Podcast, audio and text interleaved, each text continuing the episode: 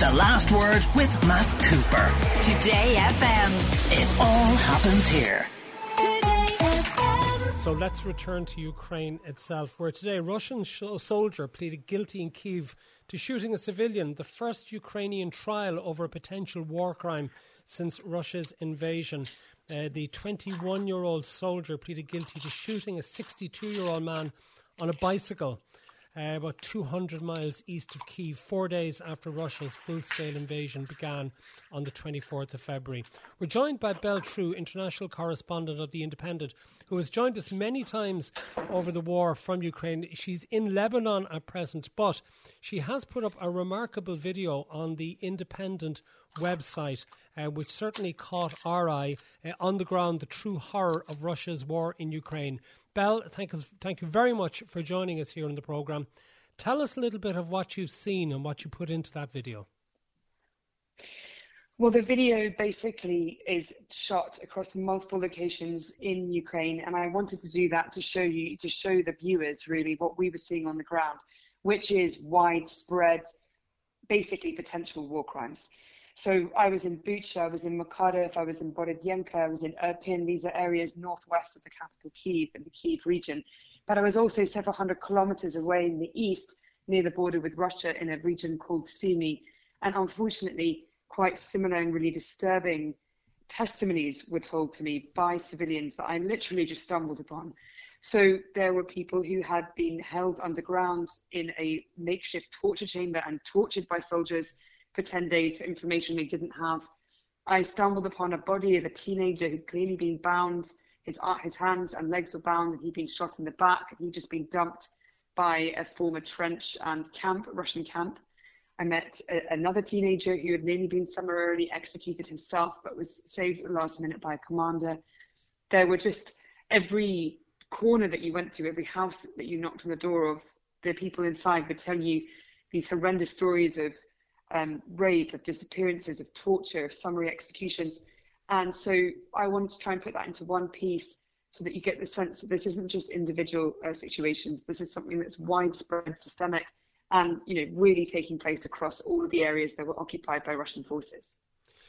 Is this a suggestion of Russian armed forces being out of control, or are they actually encouraged by their superiors to do this?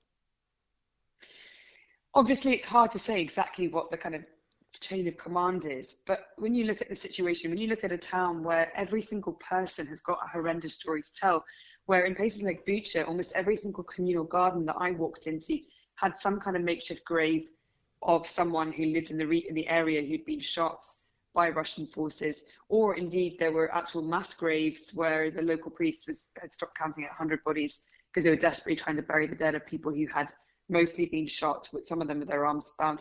When you look at the widespread nature of it, it does appear to be obviously something that's at least ignored or encouraged. It may not be a direct order, but it can't be possible that all of these different brigades and battalions and different forms of the armed forces are behaving like this um, in such a widespread manner without there being at least some kind of tacit approval of it. And talking about the you know confusion and the sort of chaos of the armed forces, the Russian armed forces, one of the sort of strange things that was that I was being told that was you know that lots of different kinds types of people were telling me was that the Russian soldiers were largely drunk. And I went to these areas that had been their headquarters or their trenches, and they were just littered in empty bottles of alcohol. In Trostianets, which is in the Sumy region, which is just a few kilometers from the Russian border, and one doctor told me that you know they were under heavy shelling. Their hospital was under heavy shelling. When that stopped and Russian forces took over the town, at one point a colonel came in to hit the hospital drunk and was going through the hospital uh, basically cabinets looking for medical grade alcohol to drink.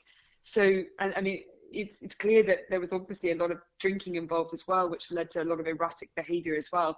So certainly, you, you can't say for sure what the commands were, but at least looking from the kind of general pattern of behaviour, it seems that it was pretty chaotic. People, a lot of these soldiers were very drunk. Some of them were very young, and they clearly at least had, um, you know, at least the commanders were turning a blind eye, at the very least, to what was going on.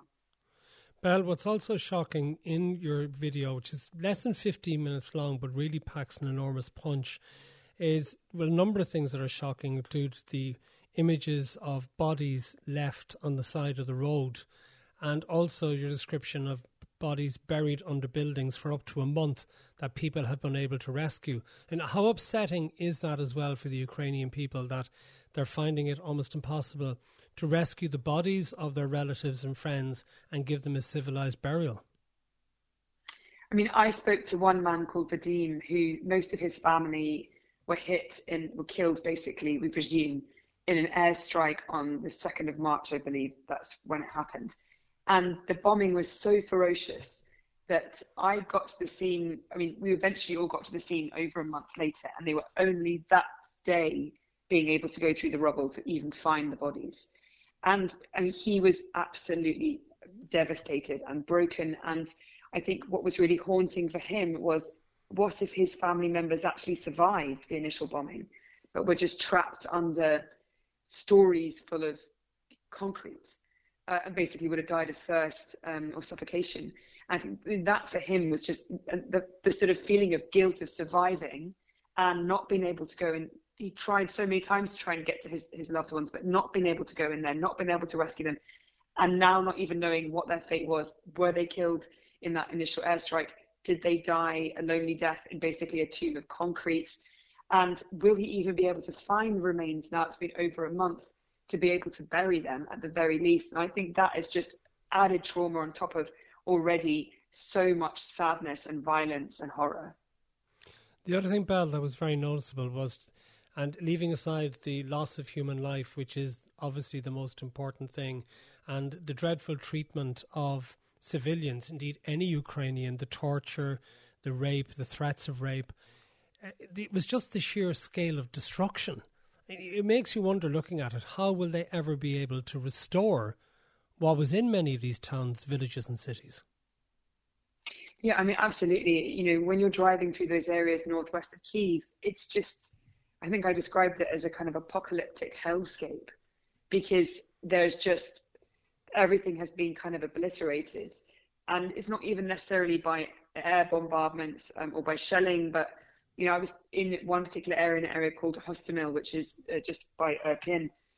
Russian forces in tanks were basically just kind of bulldozing their way into people's homes, trying to look for men. Basically, they were looking for, for, for anyone of fighting age, and so it's just even the destruction from tanks. There's also there's still bodies they're finding there. There's burnt out tanks. There's Russian soldiers' bodies that have been left behind as well, and just like utter devastation. I mean, one of the strangest sort of parts of the devastation that I came across was the looting as well.